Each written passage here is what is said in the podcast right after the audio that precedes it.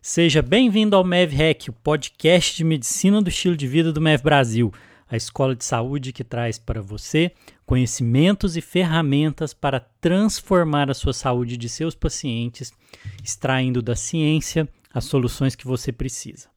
O mundo precisa de uma revolução na saúde e nós estamos aqui para ajudar você a virar esse jogo. O meu nome é Luiz Carlos de Oliveira Júnior, eu sou um dos fundadores do MEV Brasil e eu vou te ajudar a entender a MEV aqui na Podosfera. Quando se fala de medicina do estilo de vida, a primeira coisa que vem na nossa cabeça são os pilares da MEV. Se você faz uma busca rápida na internet, vão aparecer lá uma porção de infográficos com seis aspectos que a medicina do estilo de vida cuida, que são chamados seis pilares do estilo de vida alimentação, sono, movimento, conexões sociais, estresse e a dupla álcool e drogas, principalmente álcool e tabaco. Isso é tão repetido que acaba sendo quase o sobrenome da MEV. Falou em medicina do estilo de vida, falou dos pilares.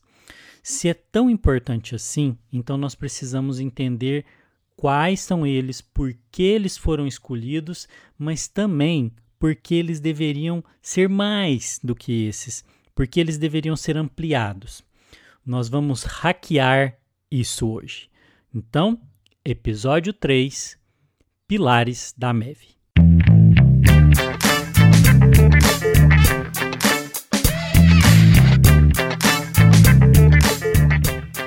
Ótimo, que bom que você está aqui no MEVREC. Isso é um sinal que você quer aprender mais e mais sobre essa abordagem tão interessante que está crescendo no Brasil e no mundo todo, que é a medicina do estilo de vida. Ela tem uma proposta que é mesmo muito encantadora. Um espírito que recupera o desejo dos profissionais de saúde pelo verdadeiro cuidado. Nós não escolhemos trabalhar com saúde para ver as pessoas morrerem e não poder fazer nada. A MEV ela vem com a ideia forte de prevenção, cuidar para melhorar a vida. Quando se fala de MEV, de medicina do estilo de vida, sempre se discute seis aspectos do estilo de vida que são considerados importantes para a manutenção da saúde: movimento, sono, alimentação, estresse, conexão social, álcool e tabaco. Esses são chamados pilares da MEV. Eles foram escolhidos porque, na verdade, eles representam os fatores de risco mais importantes para o desenvolvimento de doenças crônicas, de acordo com os diversos estudos epidemiológicos que estudaram e continuam estudando esse tempo. Nós sabemos que existe mesmo uma conexão entre o modo de vida e o adoecimento ou não. Nós vamos passar um por um dos pilares e discutir.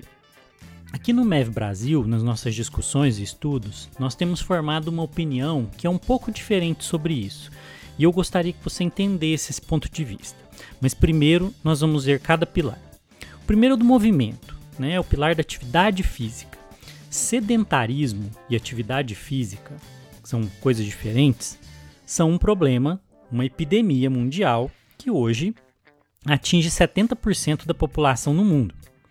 A obesidade é um problema muito grave. Ela está aumentando em todos os lugares e preocupantemente entre crianças e adolescentes. A inatividade física e o sedentarismo têm sido associadas a maior risco de várias doenças, câncer, doenças do coração e até Alzheimer. A coisa é que nós estamos nos movendo menos a cada dia. Aqui eu não estou falando apenas de movimento planejado, que é o que a gente chama de exercício. Neste pilar, nós estamos falando é de movimento mesmo. É andar, pegar peso, levantar algo, levantar um objeto, ficar de pé. É movimento, porque todo movimento conta. Alimentação. O pilar da alimentação talvez seja o pilar que mais se discute como fator de risco para o adoecimento. E existem várias razões para isso, é óbvio, tanto qualitativas quanto quantitativas.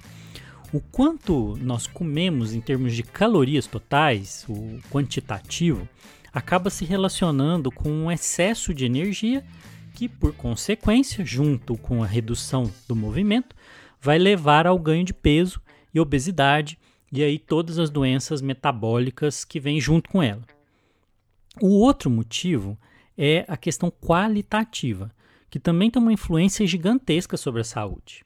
Aqui é a preocupação com os alimentos que compõem a sua dieta. Se nós fazemos muito consumo de alimentos ultraprocessados, por exemplo, em detrimento de alimentos verdadeiros, os alimentos integrais, naturais, se nós comemos muita proteína animal e pouco vegetal e frutas, porque nós esquecemos, mas alimento não é só energia, alimento é sinalização bioquímica, que é uma informação que você coloca dentro do seu corpo. Outro pilar é o sono. O sono é o aspecto da saúde que as pessoas menos têm cuidado, elas menos se preocupam. Na verdade, as pessoas só se preocupam com a qualidade do sono quando elas perdem essa, o, o sono. Quando a insônia aparece, aí você sofre, sente as consequências. Mas o sono, ele é extremamente importante para a saúde. É inescapável dormir. O sono não devia nem, a gente não devia nem usar o termo pilar do estilo de vida. Ele é alicerce. O sono é a base de tudo na saúde. Não há como pular esse item e deixar para lá. Ficar sem dormir aumenta seu risco de morrer por várias doenças. Aumenta o risco do adoecimento, piora a qualidade de vida, diminui a performance. O outro pilar é o estresse. O estresse ele tem sido considerado como um dos males do nosso tempo ele é prejudicial tanto porque ele provoca reações orgânicas fisiológicas que vão levar a danos físicos, mentais, cerebrais, como também ele acaba afetando a nossa capacidade de autocuidado. Quando nós estamos emocionalmente desorganizados, por assim dizer, nós temos dificuldade de conseguir manter comportamentos essenciais para o autocuidado, comportamentos saudáveis porque o estresse esgota, ele tira energia, energia que poderia ser usada para administrar e organizar atividade física, alimentação, porque não é fácil mesmo o autocuidado, então ele rouba, ele é um ladrão de energia. As conexões sociais, que é o pilar dos relacionamentos, as relações sociais são hoje vistas como fundamentais para a saúde. Nós temos várias evidências científicas que mostram o quanto a solidão é prejudicial, o quanto os nossos comportamentos eles são influenciados pelas pessoas que estão junto, em volta de nós. Assim como nós não podemos viver sem dormir, também não vivemos isolados, sem ninguém. E prestar atenção as conexões sociais, aos relacionamentos que nos circundam, ajuda também a organizar um estilo de vida ou propor uma mudança de vida que tenha mais chance de ter sucesso, porque nós teremos apoio do meio em que a gente está vivendo. Por último, o sexto pilar, que é o pilar dessa duplinha álcool e tabaco. Ele sempre aparece, né, o pilar do, dos tóxicos, às vezes inclui outras drogas, né? E, e é um pilar importante porque câncer e doença pulmonar obstrutiva crônica, por exemplo, que estão lá entre as quatro principais causas de morte hoje no mundo, né, estão muito ligados ao uso de álcool e tabaco. Não existe uso de álcool e tabaco é, inocente, né, sem nenhum risco. E isso é importante entender. Bom, esses seis eles são os pilares da medicina do estilo de vida, de acordo com o que o Colégio Americano de Medicina do Estilo de Vida é, colocou e definiu, e que acabavam, acabaram sendo divulgados como o coração da medicina do estilo de vida por diversas associações do mundo, inclusive pelo Colégio Brasileiro de Medicina do Estilo de Vida. Afinal, eles representam mesmo fatores de risco para o desenvolvimento de doenças crônicas não transmissíveis. Eles fazem parte da cadeia de desencadeantes dessas doenças. Mas nós, nós vamos aqui tentar pensar nos pilares de um outro jeito. Eu tenho uma outra proposta para você.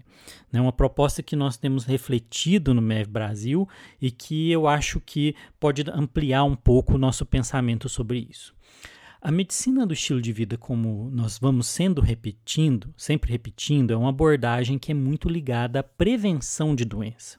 Isso faz com que ela possa se encaixar muito bem dentro de um outro conceito, o de saúde ou medicina positiva.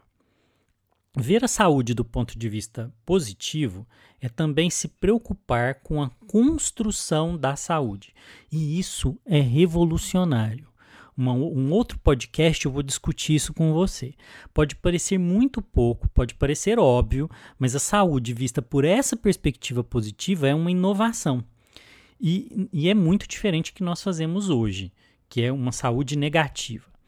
Os pilares eles deveriam ser vistos não como fatores de risco, como são tratados na maioria, na maior parte das vezes, como fatores é, de adoecimento. Nós podemos ver os pilares como fatores de saúde. Olha o que muda. Ao ver sob essa perspectiva negativa, isso nós acabamos discutindo muito informação, muito conhecimento. Nós vamos repetindo que um padrão alimentar faz mal por isso e por aquilo, que sedentarismo faz mal por esse e aquele outro motivo. Mas nós sabemos que o conhecimento muda muito pouco o comportamento. Ele faz parte, aumentar a consciência de um problema, faz parte da cadeia que leva à mudança, mas é uma pequena e uma parte inicial. Para que uma perspectiva positiva fosse adotada, nós deveríamos ver os pilares sobre um outro olhar, que é o olhar de competência e habilidade. Porque para viver saudável, não adianta saber que as conexões sociais são importantes para a saúde. É preciso um conjunto de habilidades que te permita construir boas relações, relações que ajudem a construir a saúde que você deseja. E assim acontece com várias competências que acabam sendo necessárias. Nós precisamos de habilidades ligadas à alimentação, habilidades ligadas a movimento, sono, gestão da vida emocional. Não é só estresse, é gerir as emoções, de como lidar com a exposição a várias toxinas e por aí vai. Vou te dar um exemplo claro. Não dá para sustentar um estilo de vida saudável sem aprender habilidades básicas para escolher, preparar alimentos, mudar as combinações e preparações dentro da sua vida, da sua situação, do seu contexto, do seu gosto, da sua cultura. Não dá para depender uma vida inteira de cardápios que vão ser montados por profissionais ou por aquela marmita fit que você vai comprar em uma loja especializada, uma empresa especializada. Você não pode depender disso. Você não pode entregar a sua saúde na mão de outra pessoa. Foi por isso que nós acabamos escolhendo o Tangram como o logo da medicina do estilo de vida. Isso é curioso, a gente nunca fala muito disso. O Tangram, ele é aquele quebra-cabeça chinês, todo mundo já brincou com isso na escola alguma vez. Ele é formado por pecinhas geométricas, triângulo, quadrado, losango, paralelogramo. O desafio no, no Tangram é criar figuras. Você usa essas peças para criar, criar figuras de peixes, casas, árvores, do que você quiser. O que, que significa Tangram? Significa peças de habilidade. Veja, com o Tangram, se você adquirir as peças de habilidade em cada dimensão de saúde, do mesmo jeito que acontece no, no Tangram, você vai poder organizar e fazer a vida do jeito que você quiser. Não é assim que a gente diz? Se você tiver saúde, todo o resto você corre atrás? Então, no MEV Brasil, nós pensamos o seguinte: os pilares eles devem ser transformados, na verdade, em habilidades. Nós devemos focar no desenvolvimento de habilidades dos nossos pacientes para que eles possam depois fazer as suas escolhas de vida. Quando a pessoa desenvolve uma habilidade, ela vai ganhar poder para fazer mudança na, na vida dela ela ganha o que é chamado de alta eficácia. Esse conceito de alta eficácia ele é muito legal. Ele foi criado por um psicólogo, um dos gigantes da psicologia social, que é Albert Bandura. Na verdade, é um dos conceitos centrais da psicologia e da ciência que está por trás do coaching de saúde. A alta eficácia é quando eu acredito que eu sou capaz de fazer algo, que eu sou competente, eu tenho confiança. Muitas pessoas não conseguem manter um estilo de vida saudável porque elas não se sentem competentes para isso. Se vê a importância de parar de falar nos pilares apenas como informação e começar a ver eles sobre o ponto de vista de competência, que, que é sim, competência é ao mesmo tempo conhecimento, mas junto tem uma habilidade, a capacidade de levar o conhecimento para a prática. Porque se eu começo a discutir dimensões de competência, eu dou ao meu paciente não só a informação, eu dou para ele a capacidade de ele se sentir confiante de que ele vai conseguir manipular esse conhecimento. Então, quando eu vejo os pilares não como pilares, né, eu acabo tendo a necessidade de ver quais as competências que são importantes para toda a saúde do meu paciente. Existem outras? Sim. Por exemplo, a espiritualidade. Ah, nós decidimos adicionar a espiritualidade como uma das peças do nosso Tangram. Porque a literatura de saúde mostra que a espiritualidade é um fator muito importante na proteção da saúde, tanto física quanto mental. E não é, eu não estou falando aqui de espiritualidade no sentido de religiosidade. Eu estou falando de espiritualidade no sentido de uma qualidade humana, capacidade de busca de sentido, de um, de um entendimento que vai além, de um propósito de vida. Tem muita pesquisa nessa área, não é pouca não. O propósito de vida e a transcendência, que é um, uma qualidade que está relacionada à espiritualidade, que faz parte da nossa personalidade, elas são escudos protetores da nossa saúde. Por isso nós decidimos que era importante adicionar essa peça e acabou ficando todo no total. E por coincidência, o Tangram tem sete peças, então encaixou direitinho. Mas olha, os pilares eles também deveriam ser ampliados dentro de si. Não é só em número. Olha o, o pilar das toxinas né? Que a gente fala muito do álcool e do tabaco, porque eles são importantes sim, são hábitos preocupantes. Não estou diminuindo a, a importância disso, eu quero ampliar, mas veja a quantidade de toxinas que nos cercam. Eu não estou falando só de outras drogas como cocaína, maconha, crack, o que for. Eu estou falando da quantidade de substâncias tóxicas que nos rodeiam hoje. Agrotóxicos, solventes, fármacos, hormônios, micro e nanoplásticos, metais pesados, poluentes, aditivos industriais, aditivos alimentares, substâncias que estão sendo despejadas às toneladas do ambiente e que interferem sim na nossa saúde. Além dessas substâncias químicas, nós estamos sendo expostos à radiação, por exemplo, o tempo todo. Existe até um termo que já foi desenvolvido para nomear o conjunto disso, dessas exposições. É chamado de esposoma. A gente tem o genoma, o epigenoma, o esposoma. Não é evidente que nós deveríamos então ter competência para avaliar e lidar também com essas substâncias e condições que são tóxicas em torno de nós? Aprender a reconhecer quais e onde estão e julgar qual o nível adequado de exposição dentro da vida que eu posso ter. Outro motivo importante para ampliar o que é visto dentro desse pilar das toxinas é que isso vai nos levar a reconhecer o efeito do ambiente sobre a nossa saúde e o nosso efeito sobre o ambiente, que o nosso estilo de vida impacta o ambiente e o que acontece no ambiente impacta o nosso estilo de vida, de forma que o estilo de vida não é só uma questão individual. Nós discutimos isso no episódio 2, o que é estilo de vida. E é claro que o estilo de vida é algo que é cultural, social, é compartilhado. O meu estilo de vida influencia o seu. E então nós podemos dizer que esse campo dos tóxicos que não é só álcool e tabaco, é um campo de habilidades ecológicas. É uma oportunidade para desenvolver habilidades ecológicas de verdade.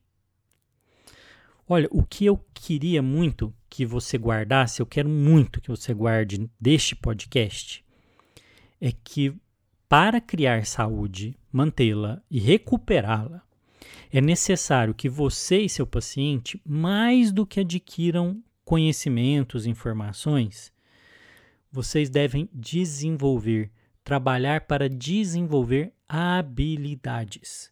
Não devemos tratar os pilares da medicina do estilo de vida como caixinhas e depósitos de informação.